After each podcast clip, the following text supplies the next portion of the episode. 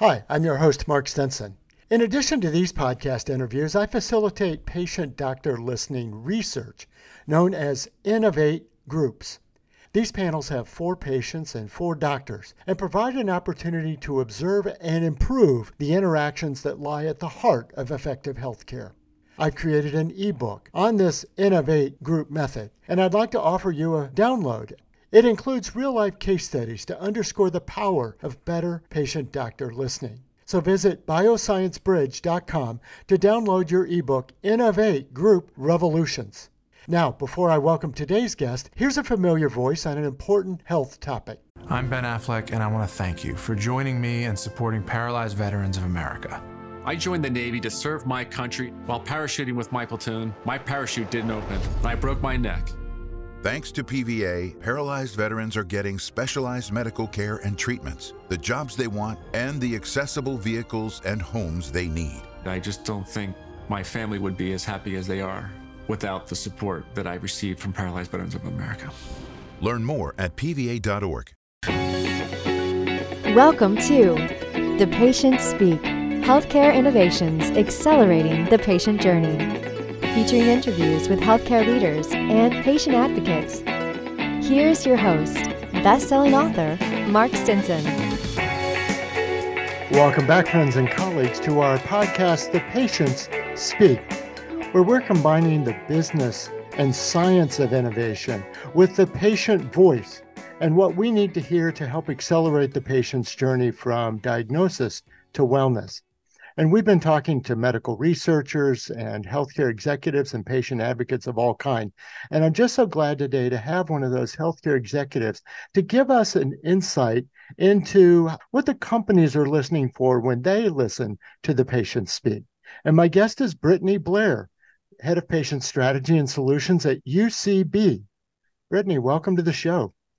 Thank you so much for having me, Mark. Happy to be here with you. And I know at UCB, the company is structured to really get closer to the patient and the, those patient insights. When you distill some of the insights that you're hearing, and you're speaking with your team and really motivating, saying, we just need to serve the patient better. What's a headline? What's a key insight that you give your teams? So I personally am always motivated by what is truly a patient insight or a customer insight. So not a fact, not some piece of data, but truly what is the emotion that's under the surface, the hidden truth. What is the emotion that drives the behavior? And what is that kind of underlying tension? To me it really all comes back to understanding who is the customer who is the patient and getting under the surface. It's not always what you're going to hear right out of the mouth of the patient or the customer that's going to be the insight but really digging below the surface and understanding how that emotion is driving a behavior and understanding to help shift it. So it, it, all comes down to, to discipline for me. And I feel very fortunate to be the leader of the team that is focused on the patient as the customer. Yes. And you mentioned this word emotion. I can't tell you how many times in our conversations with patients, they say, I just want to be heard. I need somebody to listen to me and understand my feelings. When you hear those feelings, and like you said, it's not necessarily in the numbers, but it is in the feelings. How do you translate that into an actionable insight? Yeah. So again, I go back to the discipline in a hierarchical way because you have lots and lots of data, right? There's disparate pieces of information all over the place. And it's our job as strategists um, in the service of patients to pull all of those data together and then start theming the data into what I would call an understanding. Then taking understandings and starting to whittle those down and theme those into what is ultimately an insight and sometimes those understandings or the data come from third party published information, or maybe it's data you're collecting on your own patient website.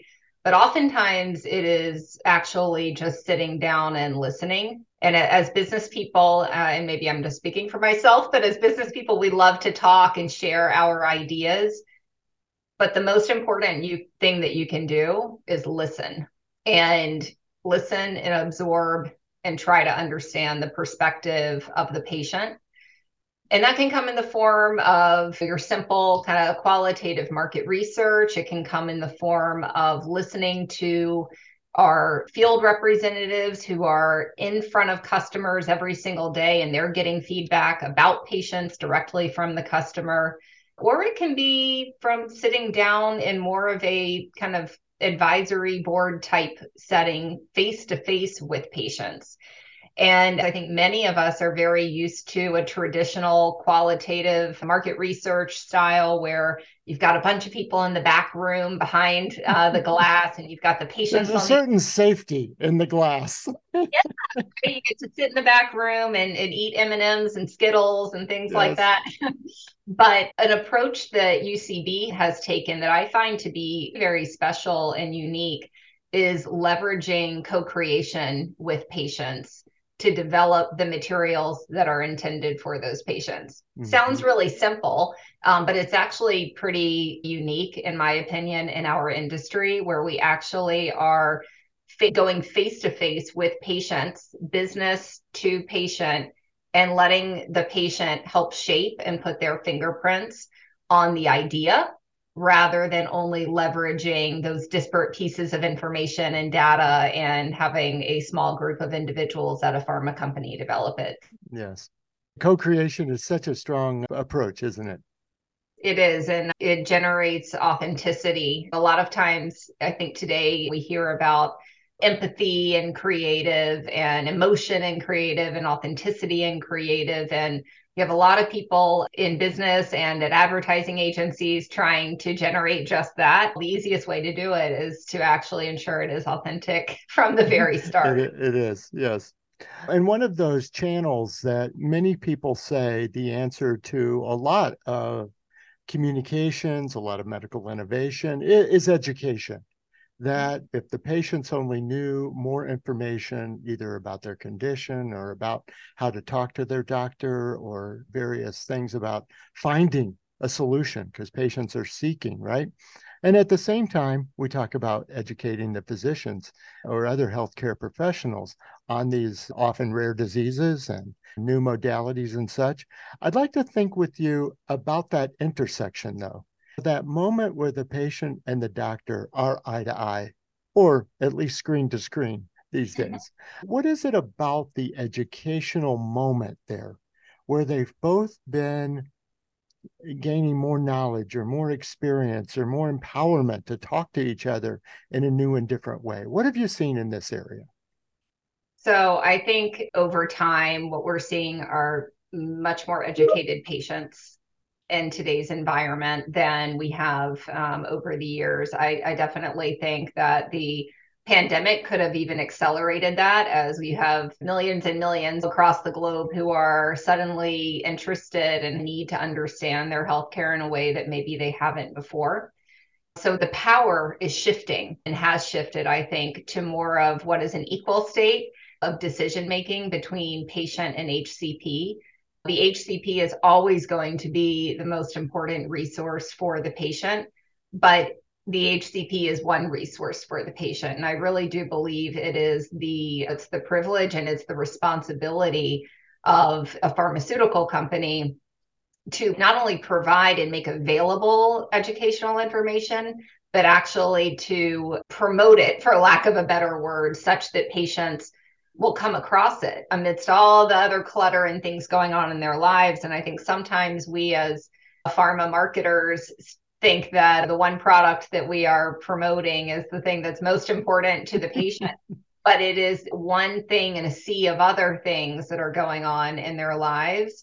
So I am a big believer in certainly not only providing that that educational information that a patient may need, but doing it in a way that's going to intercept their daily activities, right? Not in a way that would be distracting, but in a way that it's helpful. And so today we see platforms um, in social media like TikTok, and now with we see evolution of that too with what Instagram is doing. These are the types of platforms where people, not just patients, but people are seeking information and i think the we talk we've talked for so long in our industry about the importance of peer to peer with HCPs. I believe peer to peer from a patient perspective is more important now than ever before. We're reliant on the reviews of others. That's so good. So true. We can't talk about therapies and treatments and solutions without also thinking about patients' ability to access them and to get them. On this program, we've talked to many patients and patient advocates about this issue of access, all the way from I can't find or get into a doctor, all the way down to I can't maybe uh, find or afford, or it's in shortage, or it's in back order. It's great to come up with solutions, but can we get them in the hands of the patients? Uh, mm-hmm. from your point of view, and maybe even what your company is doing, how are we addressing this? Yeah, that's a, great question and an area that I'm personally very passionate about, and UCB is as well. Because if a company is going to do a lot of effort around generating awareness of a product, we certainly have to be able to enable access to it and support that demand. And in my space at UCB, we are focused on specialty medicines for immunology. So, for patients with diseases like psoriatic arthritis, psoriasis, RA, et cetera. And so, these, while not rare products, uh, they're certainly not primary care either. They're specialty, and they they are not inexpensive treatments. Oftentimes requiring delivery to the patient in a refrigerated box, a lot of coordination with the specialty pharmacy. And so, one of the things that has been really critical to supporting patients through what is a logistical kind of mess sometimes is having a point of contact for the patient, someone who can navigate and speak the language with specialty pharmacies, with the doctor's office. And so what you'll what you probably have seen are many companies leverage a nurse navigator service. And not only do these nurses provide that education that we talked about and really give the patient the tools to feel empowered but they're also helping to navigate and shore up a lot of the logistics that are just part of getting a specialty medicine whether it's coordinating a shipment doing a three-way call with a specialty pharmacy and being able to talk the talk with the pharmacist with the patient's consent that has been a real a real game changer in terms of making patients feel supported empowered and ensuring that they can start therapy. Everybody does so much work in giving that patient a an option to treat their condition but so often the prescription is abandoned purely because the patient can't afford it or they don't think they can afford it or they don't know how to get it and so having that single point of contact, whether it's a nurse navigator or some other support specialist, does a lot to bridge the gap for those patients and ensure they can get on therapy. Yes. I just wanted to underscore this uh, word that you used, navigate, because it, it does, if we slow it down and really listen to that word, it's a steering, it's a guiding, it's a overcoming obstacles, it's a avoid the detours, or you know, all the things that you're describing. It's like the drug or, or treatment might be great. I want that device, but uh, I've got to go through a lot of hoops to get it. Absolutely, and I like that word too. And the place that you're navigating is changing all the time. If you think about what's going on uh, with policy or how uh, payers are changing formularies or launching new types of programs that oftentimes are not to the benefit of the patient, but to the benefit um, of other parts of the healthcare system. It is a journey that even if I know how to navigate it as a patient today, if I'm switched to a new medication down the road, the landscape could look totally different. And so we recognize that at UCB and have really made our nurse navigator program core to the support services that we offer patients because they really are the conduit to understanding what the issues are for the patient so they can offer them things like copay support or if the patient is awaiting their insurance plan to review and cover their the product we can offer uh, delivery of free drug to the patient during that waiting period. So there are a lot of very basic things that are expected these days, honestly, in the specialty space in terms of patient support. Yes. I'm curious what's coming ahead, Brittany, as you think about digital health. And that's evolved from you get an email to remind you to fill your prescription, but it's all the way to digital therapeutics, very complementary often to the whole drug regimen. What do you see in this area to, again, help listen, respond, and educate patients?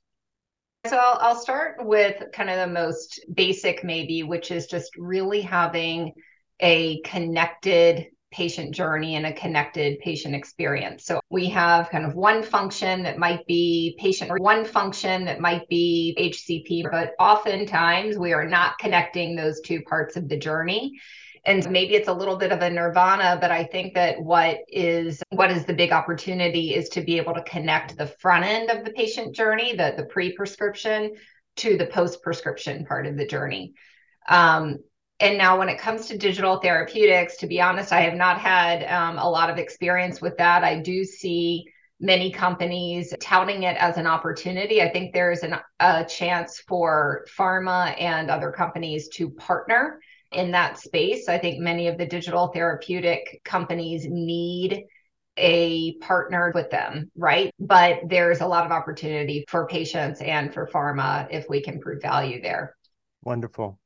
And what about new innovations in the area of listening? We've been talking about staying connected and mm-hmm. really uh, understanding the patient journey. And I'm curious as to what sort of uh, innovations, whether they be digital or uh, other channels, what, how else can we hear what the patients are speaking? Great question. For a long time now, I think companies have been doing social listening, right? You can scan and sweep um, the internet for information um, and conversations about your product or about the disease state. I think that is important, but I think actioning on what you hear is what we can, as an industry, be better at. Especially in a regulated industry where taking insights and then changing execution can take a little bit of time that's where if we can accelerate our time from listening and understanding to action I think we can be uh, much more impactful on behalf of patients and on behalf of customers. But I also really believe that as busy as we all are, really taking an opportunity, whether it's uh, monthly, quarterly, whatever it may be, to sit down with patients, understand their insights, have those conversations. Sometimes that might be in a market research environment, sometimes it might be in an advocacy type environment but stepping out of our day-to-day business and listening to what it is that that patients think is really important. And i think it's motive it's motivating to our internal teams. For sure. Can you think of a time where you've been in one of those interactions maybe with an advisory board or an advocacy group and, and you got out of your own head out of your own office and you're meeting with them face to face and you said i just don't think i appreciated what the patient is trying to say, like I did now. Yeah. So earlier this year, we at UCB are we're developing a disease education for one of our dermatology conditions, and we brought in about half a dozen uh, patients with this condition. And they flew into Atlanta, where our headquarters are, and we sat down with dermatologists as well and we all talked about their condition and what it's like to live with it and then what it's like to treat people that live with this condition. And it caused me to just forget about the other 19 meetings i have on my calendar for the next week and put myself in the shoes of these individuals who have known for so long that something's not right but they had never really felt heard and supported and listened to by their physicians in the past. This is a, a condition that is not rare, but not so common either. And where often patients are chasing just getting a diagnosis for seven, eight, nine years, mm-hmm. and how frustrating that can be because it plays out into your entire life, right? And many of these patients talked about what it was like to manage this condition as a mother, managing the condition when you have a job that you need to show up to every day. And so it was just that that kind of moment of reflection that your healthcare impacts every single thing that you do and it impacts the other people around you and how you show up for those people And so I just thought, wow, how special that these, you know, six or seven patients wanted to take their time to fly to Atlanta for a couple of days and share their insights with us. But they wanted to do it because they were passionate about creating awareness and helping other people. And I think that's what is at the root so special about what it is that we do in our business is that we can help other people. Yes, I think that is the motivation for so many of us in healthcare, isn't it? Thanks for sharing that story. My guest is Brittany Blair of UCB. Brittany, as we close, I wanted to take another scenario. We've talked about listening to the patients and communicating that and motivating our teams. A bit different scenario is the times when you might be called to the corner office. You might be asked to the headquarters and go upstairs, as it were. Mm-hmm. And uh, the executives at your company are saying, Brittany, what, what is it that we really need to hear? You're the voice now, the collective voice of all of these uh, patients and the groups and the research and all that you've gathered. And they say, as it often is, what's your three slides? Give me three bullet points. But what is the message you want to share up in your company to continue to drive the innovation at UCB? What a great question. Um, I think I need to go create those three slides. The first thing that I would say is that if we want to be successful in highly competitive immunology, there is investment uh, required to generate the awareness. And then the other important piece of this, too, is that it is a bit of an ecosystem in which we're working. So there are multiple players, whether it is the HCP, the patient, the payer, and then players within the HCP office. So understanding where the different areas of influence are are really important. Everything has to remain in balance, really ensuring that we are providing the right level of support where it's applicable to different stakeholders. And then the last piece I would say is really maintaining strong discipline when it comes to our strategic choices knowing that we cannot do it all we really need to to narrow down what is our objective and what is the patient type or what are the the targets that we're going after and really push for that rather than trying to do a little bit everywhere and then let's imagine they actually give you a minute more and they yeah. say that you said emotion was what was driving the patients what is that feeling that you think we need to be more in touch with goosebumps you need mm-hmm. it, it mm-hmm. all ultimately comes down to the patient and will prompt action you got to have those chill bumps that you have to be something different in the eyes of a patient to motivate action yes Fantastic. Brittany, thanks for sharing uh, not only your market and your experience, but also your insights and your personal stories. I really appreciate it. Absolutely. I appreciate you having me today, Mark. It just contributes to the whole conversation because, as you mentioned, we as an industry need to connect more with patients and really advocate for them. We call them patient advocates, but aren't we also advocating for uh, better health and better wellness for the patient? Absolutely. My guest has been Brittany Blair. She's head of patient strategy and solutions in the immunology area at UCB Pharma. Listeners, continue to come back to this show. We're well into our second season now as we continue to talk to healthcare executives, patient advocates, and medical researchers who are actually working on the edge of drug discovery and innovation. All of these, as Brittany mentioned, there's multiple levers, there's lots of buttons to be pushed, lots of improvement to be made in all of these areas in communication, understanding, and emotional intelligence. And that's what we're all about here, is listening to the patients speak. For now, I'm Mark Stinson, and we'll see you next time. Thanks for listening to The Patients Speak Healthcare Innovations Accelerating the Patient Journey with best selling author Mark Stinson.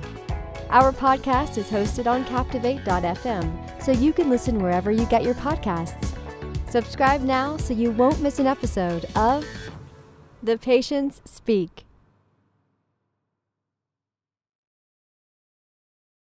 This podcast is produced by BSB Media. We also host another show you might enjoy Unlocking Your World of Creativity. It's a top rated podcast featuring interviews with creators around the world. We help you gain the confidence and connections to launch your creative work out into the world. Look for Unlocking Your World of Creativity on your favorite podcast app.